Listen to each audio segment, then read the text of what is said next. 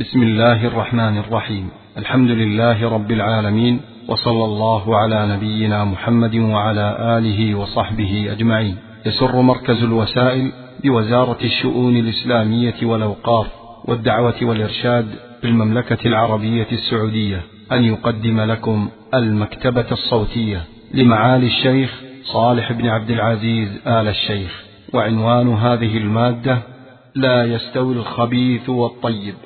الحمد لله الواحد الأحد الفرد الصمد، الذي لم يلد ولم يولد ولم يكن له كفوا أحد. أحمده سبحانه، خلق الجنة دارا طيبة وجعلها للطيبين، وخلق النار دارا خبيثة وجعلها للخبيثين. فالحمد لله على حكمته وعلى عدله، والحمد لله على فضله وبره وإحسانه بأوليائه، فهو المحمود على كل حال، وهو المحمود الذي بنعمته تتم الصالحات. وأشهد أن لا إله إلا الله وحده لا شريك له، وأشهد أن محمدا عبد الله ورسوله وصفيه وخليله. نشهد أنه بلغ الرسالة وأدى الأمانة ونصح الأمة، وتركنا بعده على بيضاء نقية لا يزيغ عنها إلا هالك.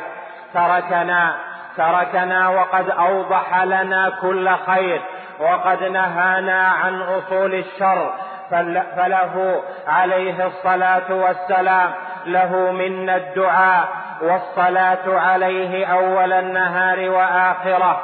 اللهم فصل عليه شفاء ما أرشد وعلم وجاهد، اللهم صل وسلم عليه ما تتابع الليل والنهار. اللهم صل وسلم وبارك على عبدك ورسولك محمد، كلما صلى عليه المصلون وكلما غفل عن الصلاة عليه الغافلون. أما بعد، فيا أيها المؤمنون اتقوا الله حق التقوى، واعلموا رحمني الله وإياكم أن الله جل وعلا طيب لا يقبل إلا طيبا، طيب يحب الطيبين، طيب خلق الجنة وجعلها دارا طيبة وجعلها مأوى للطيبين. طيب جل وعلا يحب الطيب والطيب من الأقوال، ويحب الطيب من الأفعال، ويحب الطيب في الكسب، ويحب الطيب في التصرفات. فالخبيث يكرهه جل وعلا من الأشخاص ومن الأحوال ومن الأقوال والأعمال والأموال، ويحب الله جل وعلا الطيب في ذلك كله.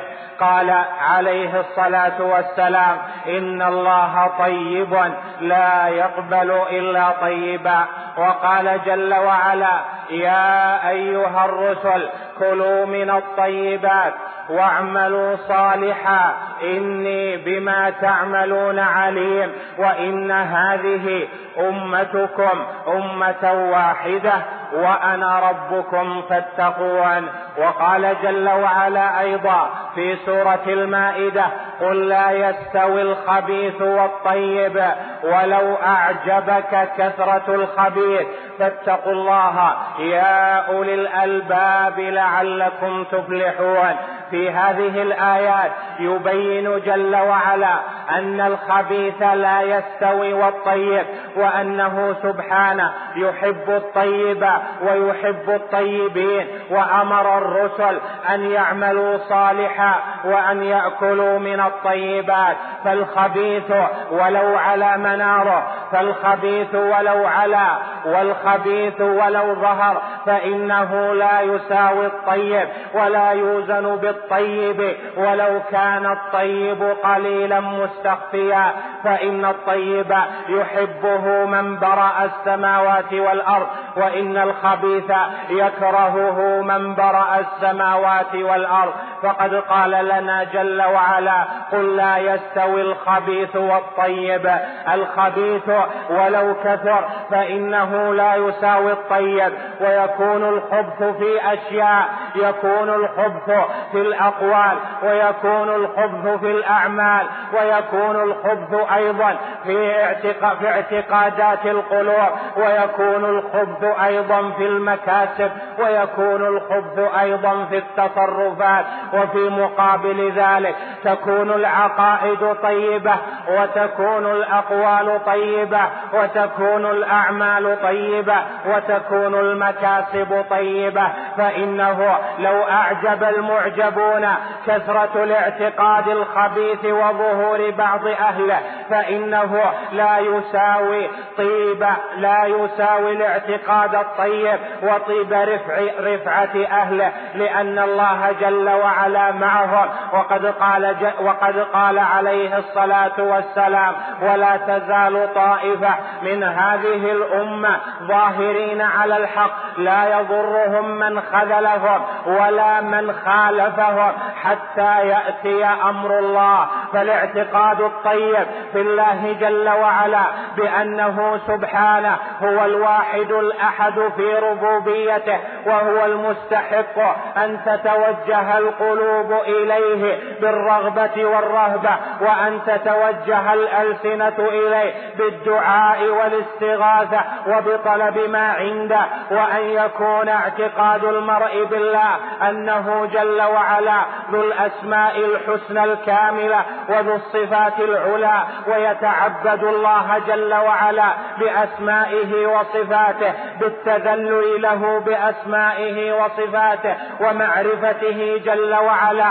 فإن من كانت هذه حالة طابت عقيدته وطاب قلبه، ولا يصدر عن الطيب إلا طيبا، لأن تصرفاته إذا ستكون لله، ولأن قوله سيكون لله، ولأن محبته ستكون محبة العبادة لله جل وعلا، لأنه سبحانه طيب لا يقبل إلا طيبا. وكذلك أيها المؤمنون الخبيث من, من الاعتقادات فإنه خبيث، ومأوى أهله إن لم يتوبوا الدار الخبيثة، إما أبدا وإما حينا، بحسب حالهم من الكفر والبدعة. فإن الله جل وعلا جعل من اعتقد فيه غير الحق خبيثا، خبث قلبه ولو كثر ولو كثرت جموعهم فإنهم خبثاء، لأنهم ليسوا على الحق. فمن اعتقد في أسماء الله وفي صفاته أنها كأسماء وصفات المخلوق فقد خبث اعتقاده. ومن تعطل الرحمن جل وعلا عن أن يكون له الأسماء الحسنى على ما دل عليه ظاهرها فقد خبث اعتقاده. وكذلك من عطل له عن الاتصاف بصفاته وتأول ما ورد في ذلك وأخرجه عن ظاهره فقد خبث فقد خبث اعتقاده، فيكون مبتدعا بذلك، لأنه خالف ما أمر به النبي صلى الله عليه وسلم وما وصف به ربه، بل ترك ما وصف به الجبار جل وعلا نفسه العلية. كذلك من توجه لغير الله بالعبادة بأن توجه إلى ولي صالح أو توجه إلى نبي فسأله أشياء ودعاه، والنبي صلى الله عليه وسلم يقول: إذا سألت فاسأل الله، والله جل وعلا يقول: وأن المساجد لله فلا تدعوا مع الله أحدا، فدعا غير الله. فنعلم أنه خبيث، خبث اعتقاده، حيث جعل لله شريكا في الدعاء والمسألة، والله سبحانه واحد،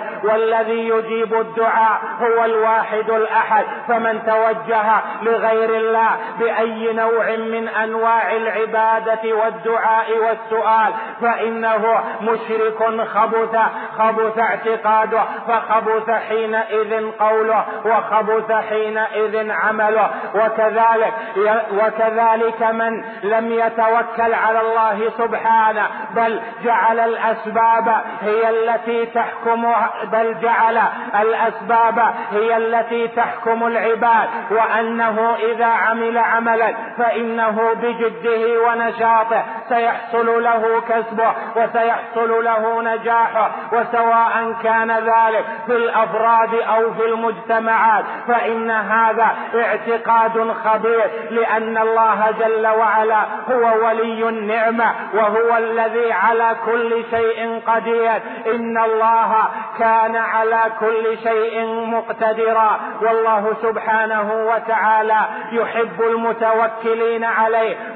وعلمنا جل وعلا أن الأسباب لا تنفع إلا بإذنه، فحينئذ صاحب الاعتقاد الخبيث يتكل على الأسباب، وصاحب الاعتقاد الطيب الذي طاب اعتقاده بالله يعمل السبب ثم يفوض أمر الانتفاع بالأسباب إلى الواحد الأحد الذي بيده ملكوت كل شيء. أيها المؤمنون، كذلك في الأقوال تنقسم إلى خبيث وطيب، فالذي خبثت أقواله ولو كثرت فإنه مكروه لله جل وعلا مبغض، وكذلك يكرهه عباد الله المؤمنون.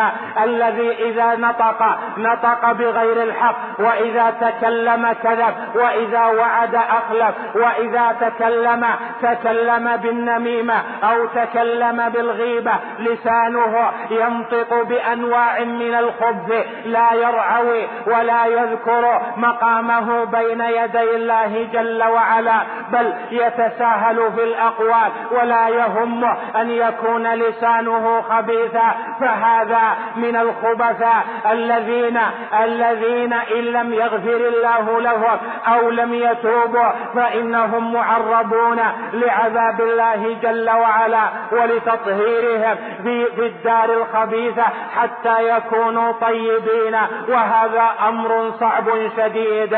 هل يستوي هذا الذي خبث لسانه مع ذاك الذي طاب لسانه، فإذا تكلم تكلم بذكر الله، أو إذا نطق نطق بالعلم والحق، إذا تكلم صدق، وإذا وعد وفى، وإذا تكلم فإنه يحمي نفسه ويحمي عرض المؤمنين من أن ينالوا بسوء. هذا الذي طاب قوله، وهذا هو الذي يحبه الله جل وعلا.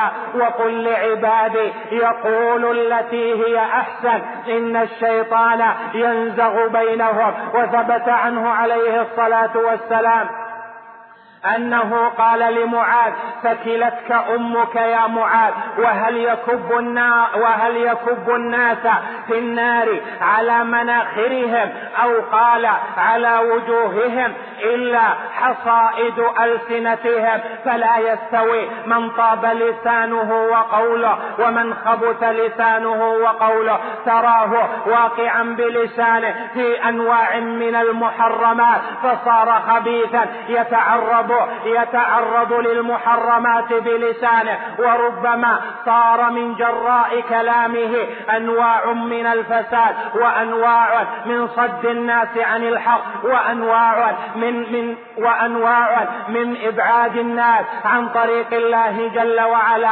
بأنواع الكلام وأنواع ما يقال في أي مجال من المجالات. لا يستوي الخبيث والطيب ولو أعجبك كثرة الخبيث. إذا تكلم أهل الحق بكلام طيب فإنه ولو كان ميدانه في الأرض قليلا فإنه الطيب الذي يحبه الله جل وعلا. ولا يستوي وكثرة الخبيث ولو أعجبك كثرة الخبيث، لأن الخبيث خبيث وإن العاقبة للطيبين. كذلك أيها المؤمنون في الأعمال لا تستوي الأعمال الطيبة والأعمال الخبيثة، فإن الأعمال الطيبة الصادرة من أهل الإيمان أفرادا كانوا أو أو مجتمعات إنها طيبة يحبها الله جل وعلا، فترى أهل الإيمان يسعون في الطيبات بأعمالهم،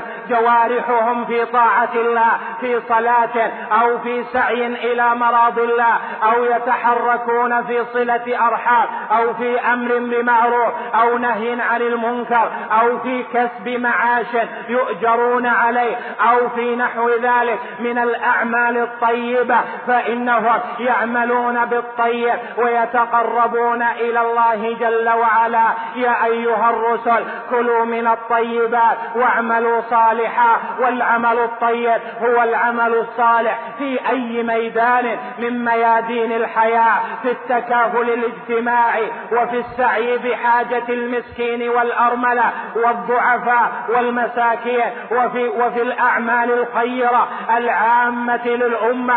هذه كلها أعمال طيبة يحبها الله جل وعلا. وفي مقابل ذلك الأعمال الخبيثة التي لا تصدر إلا عن قلب خبيث، كالذين يسعون في إشاعة الفاحشة في الذين آمنوا بأنواع من السعي، وكالذين إذا تكلموا تكلموا في تفريق المؤمنين، وكالذين إذا عملوا عملوا في تفريق المؤمنين ولم يتقوا الله في إصلاح ذات البين وفي جمع الكلمة، وكالذين يسعون بأعمالهم في أنواع المحرمات. فإن هؤلاء وإن كثرت أعمالهم وظنها الناس حسنة فإنها خبيثة، ولا يستوي الخبيث والطيب ولو كثر الخبيث، كما قال لنا جل وعلا: قل لا يستوي الخبيث والطيب ولو أعجبك كثرة الخبيث فاتقوا الله يا أولي الألباب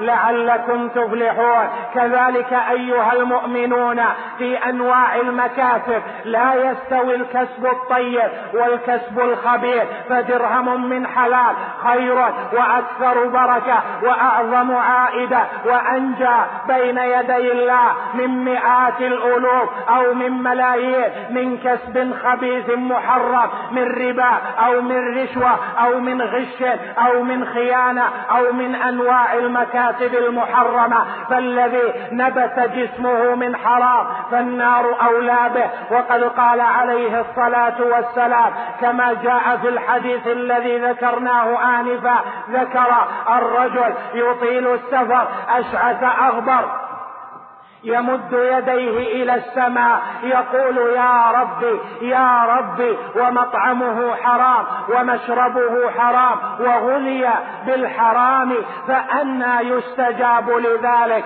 وقد جاء في بعض الآثار الإلهية أن موسى عليه السلام قال لربه جل وعلا: يا ربي دعاك بنو إسرائيل فلم تستجب لهم، فقال الله جل وعلا لموسى: موسى يا موسى لقد مدوا إلي أيديا لقد مدوا إلي أيديا سفكوا بها الدم الحرام وأكلوا بها الحرام وعملوا بها الحرام، فأنى أستجيب لهم؟ وهذا يبين لك أن الله جل وعلا لا يستجيب إلا للطيبين، وأن تخلص العبد من الخبث في أقواله وأعماله ومكاسبه أن أنه فرض، وأنه على العباد أن يسعوا في أن تكون أجسامهم وأجسام أولادهم وأهليهم طيبة، حتى إذا دعوا أجيب لهم، وحتى إذا سألوا الله جل وعلا أعطاهم. أسأل الله الكريم من فضله وكرمه، وأسأله سبحانه أن يهيئ لنا من أمرنا رشدا، وأن يجعلنا من عباده الذين إذا قالوا طابت أقوالهم، وإذا عملوا طابت أعمالهم، وإذا كسبوا طابت مكاسبهم. اللهم نسألك أن تجعلنا أن تجعلنا من الذين رضيت عنهم فجعلتهم طيبين وآويتهم إلى الدار الطيبة يا أكرم الأكرمين. أعوذ بالله من الشيطان الرجيم. يا أيها الرسل كلوا من الطيبات واعملوا صالحا إني بما تعملون عليم، وإن هذه أمتكم أمة واحدة وأنا ربكم فاتقون. بارك الله لي ولكم في القرآن العظيم، ونفعني وإياكم بما فيه من الآيات والذكر الحكيم. أقول قولي هذا وأستغفر الله العظيم الجليل لي ولكم ولسائر المؤمنين من كل ذنب، فاستغفروه حقا وتوبوا إليه صدقا، إنه هو الغفور الرحيم.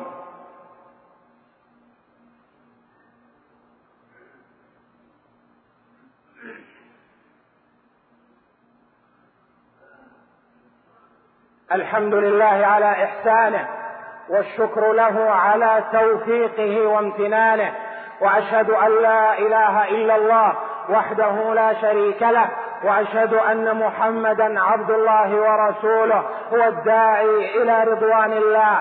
صلى الله وسلم وبارك على نبينا محمد وعلى آله وصحبه أجمعين. أما بعد، فإن أحسن الحديث كتاب الله، وخير الهدي هدي محمد بن عبد الله، وشر الأمور محدثاتها، وكل محدثة بدعة، وكل بدعة ضلالة. وعليكم بالجماعة، فإن يد الله مع الجماعة، وعليكم بلزوم التقوى في سركم وعلانيتكم، فعظموا الله واتقوه، فإنه سبحانه عليم بأحوالكم، ناظر إليكم، ثم يجازيكم على أعمالكم، إن خيرا فخير وإن شرا فشر.